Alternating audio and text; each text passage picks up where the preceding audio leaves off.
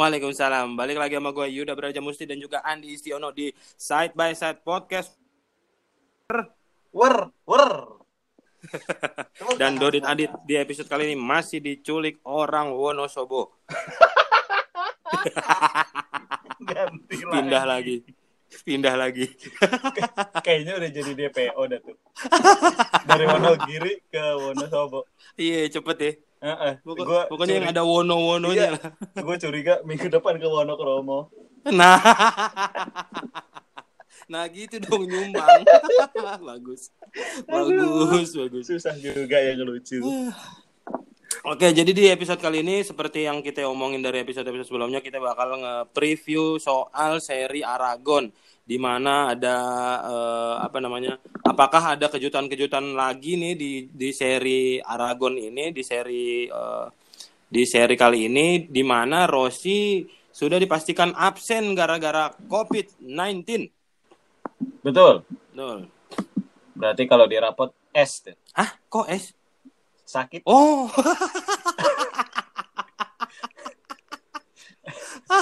Kenapa gue mikir ya? Tahu lo kayaknya pernah sekolah aja nih. Ya karena karena pembalap tidak mungkin isinya A sama I, udah pasti S. Oh iya ya. Kocak Tapi juga pembalap tuanya- absen gara-gara cabut sama gara-gara izin. Orang tuanya Rossi bikin surat sakit gak ya? Izin gara-gara itu keponakannya sunatan. Nitipnya ke ini ke adiknya ke Iya. Luka Marini suruh dikasihin Kasih ini. Nah, itu yang ada di Dorna Mm-mm. kasih tahu abang lo sakit Lucu. tadi pak tadi pagi demam Mm-mm, kebetulan tadi kliniknya dari klinik Mawar. Surat podcast nih. lo juga Mm. Oh iya. Klinik dekat rumah gua habisnya kesebut mulu keinget. Nah, oh, ada. buat di eh, seri Aragon ini eh, langsung aja deh udah nggak usah pakai lama. Menurut lo akan berjalan kayak gimana nih MotoGP ini? akan berjalan seru dari mulai free practice satu Hmm. karena eh, ya mungkin free practice eh, entah entah bakalan ada yang mengejutkan kayak kemarin Bradley Smith di Le Mans Betul. atau eh ya masih stabil aja kayak Quartararo di depan atau apalagi eh Quartararo Hmm. orang Prancis ya Hmm. yang orang yang orang Spanyol lagi siapa ya? Banyak. Oh iya banyak ya. Ya mungkin mungkin pembalap-pembalap Spanyol di free practice eh, pada bagus mungkin, Maybe. tapi belum tahu belum tentu di race. Di race tuh selalu mengejutkan. Heeh, selalu random ya Selalu. di musim ini. Benar. ya. Mm-mm. Beneran nggak bisa ketebak memang. Eh, Seru, selalu seru banget eh, yang sebelumnya Alex Marquez akhirnya podium kayak kayak ada yang untuk pertama kalinya. Betul. Di tahun ini tuh banyak banget untuk pertama kalinya. Betul betul betul betul betul. Eh, Marquez podium, terus Hmm. sebelumnya eh, Morbidelli sempat juara kan? Iya. Heeh, yang kayak gitu. Selalu ada pertama kali gitu. Jadi gue sih yakin banget di Aragon bakalan ada lagi kayak gitu sih. Bakal tetap ya, bakal tetap kejutan-kejutan lagi ya. Karena emang Pasti. ya itu makanya nih pendengar-pendengar side by side podcast sudah mulai banyak yang ngehujat gue bang ke- kemampuan cenayang lu hilang ya gitu. Bukannya bukannya hilang karena emang serandom itu nih balapan di season 2020 ini segitu nggak ketebaknya berarti emang saking serunya itu ser Ah, musim ini gitu loh. Iya. Dan emang gua nggak Eh. punya cenayang juga, setan emang hoki juga, hoki aja itu mah kebetulan. Karena yang di eh yang biasa dimintain kayak ah, kira-kira siapa nih? Bung siapa gitu Hmm, yang bakalan podium gitu. hmm. Di yang Trans 7 deh gitu. Yang di Trans Betul. 7 aja dia selalu bilang ini nggak pasti tapi kemungkinannya ini ini ini. ini." Nah, Per- iya. pernah yang dia sebutin tiga-tiganya nggak ada yang podium. Nah, makanya apalagi gua. yang maksudnya yang udah wartawan MotoGP, udah pengamat MotoGP aja tebakannya kadang-kadang salah meleset apalagi gua yang pelawak. iya, masa Yuda Braja mesti dibandingkan dengan Matteo Guarinoni. Nah. Matteo Master Chef. Iya bener lagi. Iya kenapa dia jadi ma- juri master chef ya? Karena emang bisa masak pizza. Perkara bisa masak pizza doang. Anjing dia suruh bikin batagor nyerah. Nyerah. Kenapa Batagor tapi pilihan nih.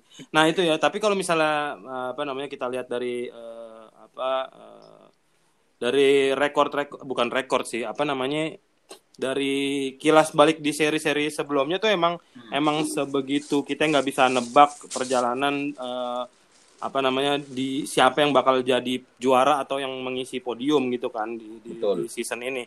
Cuma ini kalau dilihat dari tipikal sirkuitnya, gue sih lebih condong sebenarnya ke Ducati. Sebenarnya sebenarnya bukan sebenarnya.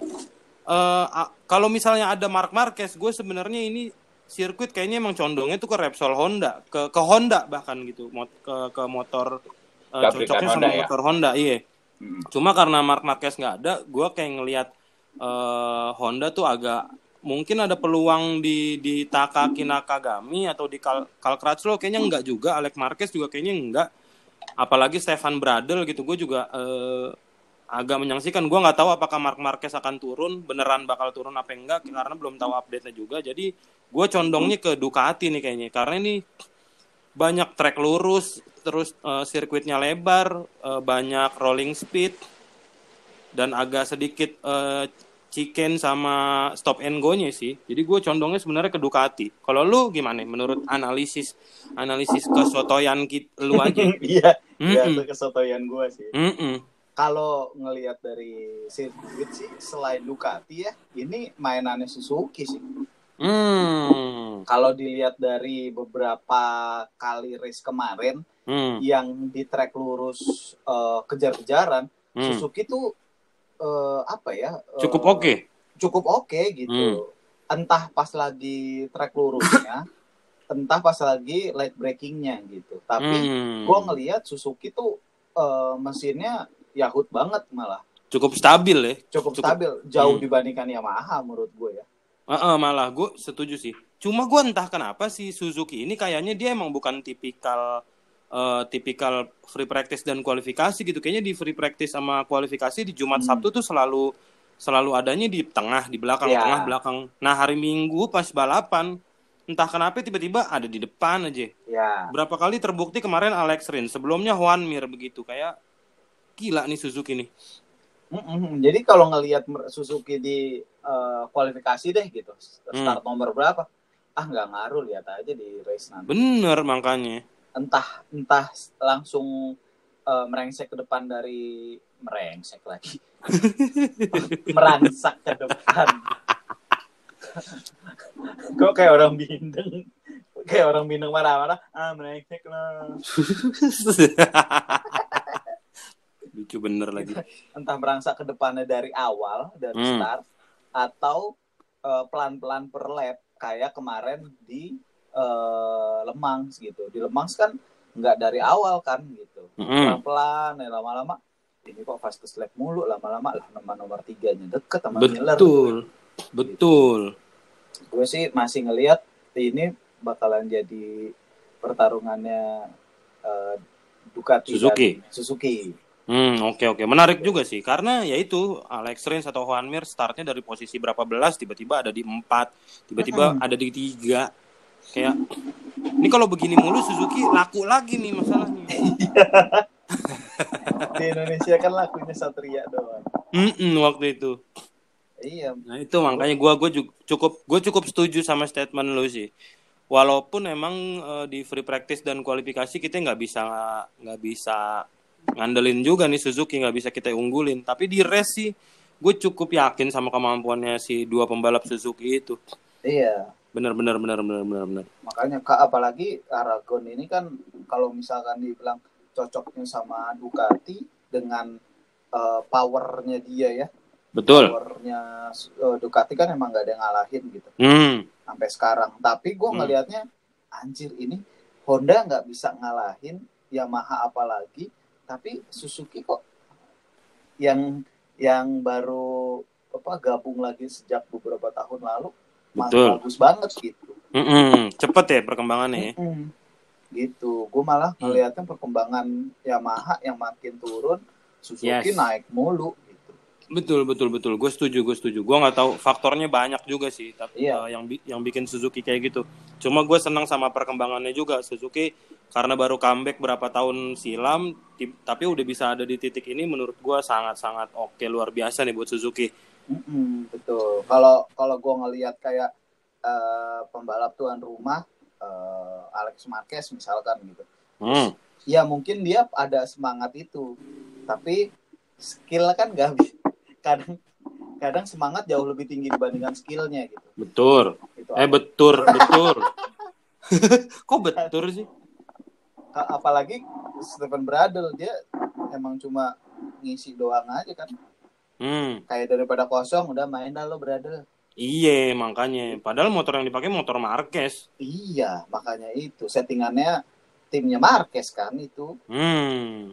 tapi butut juga Benar benar benar benar. gue sih masih berharap eh Quartararo si pemimpin klasemen bagus lagi di Aragon gitu Oke. Gue juga sih, tapi gimana ya? tapi nggak bisa diharapin sih. Heeh, Quartararo- gitu. ntar kalau misalkan tato ah Quartararo kacrut nih pas lagi race lah kok bagus yang kayak gitu tapi emang 2020 serunya adalah kejutan-kejutan yang beneran bikin kejutan gitu Jadi, Betul, betul, betul, betul. surprise itu beneran gitu itu Benar, yang benar, bikin benar. sampai sampai se- seri ini selalu menarik untuk ditonton gitu mak gua aja nonton MotoGP kok karena Oh emang- iya. iya karena gue ngetel sih tapi tapi nyokap tuh ya nikmatin Ikut, ikut. ikut nikmatin gitu karena Iya, iya, iya. kayak iya. bapak gua dulu waktu bapak gua masih hidup ya sekarang kan Hmm. lagi meninggal bapak gua Woi, jadi udah. lagi nah bapak gua dulu lebih suka nonton MotoGP eh dia itu favoritnya dulu Max Biaggi Oke. tapi dia nggak nggak kayak gua gua kan emang Rossi Rossi aja terus nih Hmm. Gitu. dia ketika apa namanya nonton Max Biaggi apa namanya dia favoritnya dia Max Biaggi tapi dia tetap nonton MotoGP-nya gitu Oke. jadi nggak fokus ke ke Max Biaggi gitu kayaknya Iya, tidak tidak terlalu fanatik lah. betul kayaknya banyak beberapa eh, banyak orang yang kayak gitu juga gue suka sama MotoGP-nya gitu apalagi dulu Hmm. kamera yang di belakang motor kan nggak kayak sekarang ya kalau yang Yeah. sekarang kan stabil ya jadi ketika Hmm. pembalapnya miring pembalapnya doang gitu zaman dulu kan pembalapnya miring kamera Ngikut. ngikut nah bapak Iya. gue tuh dulu sampai miring-miring nonton MotoGP Hahaha, Serius. ngikut ngikut Ngikut. kameranya ya. ngikut badan miring-miring gitu ke kiri terus ke Hmm. kanan gitu itulah dia itulah kenapa bokap gue lebih suka MotoGP dibanding- dibandingkan F1 Hmm, iya iya iya. tuh Nah, cuma kalau lihat dari eh, re- track record eh, beberapa tahun terakhir itu kan Mark Marquez nih sangat mendominasi di Mhm. Aragon nih. Mm-mm, betul Setelah setelah Lorenzo terakhir di tahun berapa gitu 2014 apa gue lupa dah. Nah, itu sisanya tuh Mark Marquez mulu lah. Dovi berapa kali berusaha menyaingi tapi eh ya gitu nggak berhasil ya Marquez lagi Marquez lagi yang terlalu mendominasi di GP Aragon. Nah, gua nggak tahu nih apakah di seri ini dengan absennya Marquez, apakah Dovi berhasil bisa juara nih di sini? Maksud gue adalah eh, apa namanya? ya, Karena eh, tipikalnya kan emang cocok nih kalau menurut gue ya sama Ducati. Cuma gua nggak tahu apakah Dovi pertama masih punya motivasi untuk juara, masih punya motivasi untuk menang. Oh, dan yang kedua salah milih ban lagi nggak nih ngerinya oh gitu. iya iya betul betul ke tahun lalu kan dia dua ya kalau nggak salah posisi dua Iya makanya betul. Ah, harusnya sih dia ada motivasi itu ya maksudnya kayak ini mumpung Marquez nggak ada harusnya gue bisa nih tahun lalu. Mungkin eh, tahun lalu adalah keberhasilan yang tertunda gitu. Tahun ini gue Hmm. harus harus juara nih. Harusnya sih ada Hmm. motivasi itu ya Dovi. Apalagi ini tahun terakhir Dovi bareng Ducati.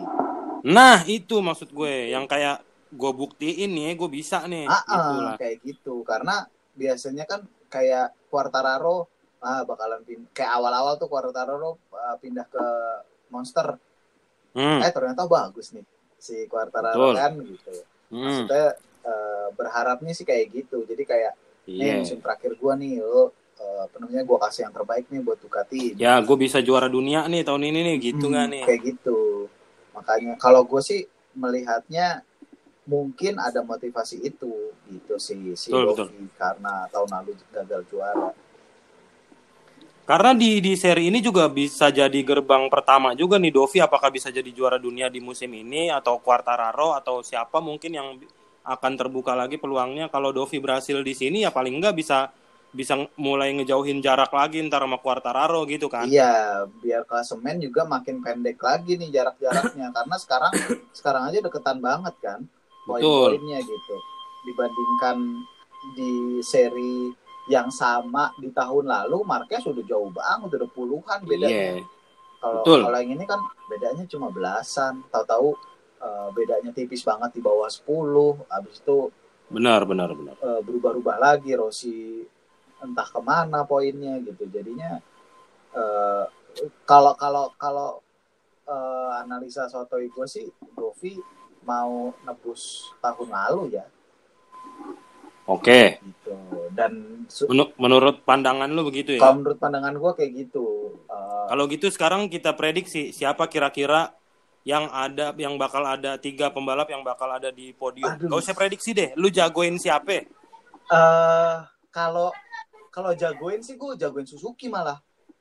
Kalau gue, tapi kalau kemungkinan yang ada di podium sih kayaknya Dovi. Oke, silakan sebut tiga nama yang kira-kira bakal ada mengisi podium. Ada siapa aja? Eh Dovi. Hmm?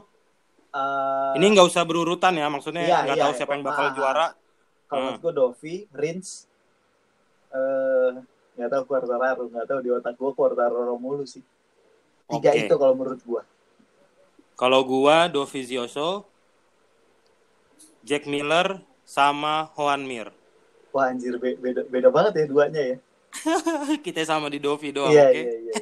Iya seru sih. Kalau gitu kita nantikan nanti race-nya bakal berjalan seperti apa karena ini kita bikin hari Jumat jadi belum bisa lihat hasil free practice kayak apa, terus hasil kualifikasi kayak apa. Jadi kita tonton aja, saksiin sama-sama bareng-bareng, kita nikmatin eh, balapannya di hari Minggu ini. Pokoknya selamat menonton, selamat menyaksikan, selamat berakhir pekan buat semuanya. Terima kasih telah mendengarkan Side by Side podcast bersama gue Yuda Brajamusi dan juga Andi Stiono. Oke, dadah. Nah.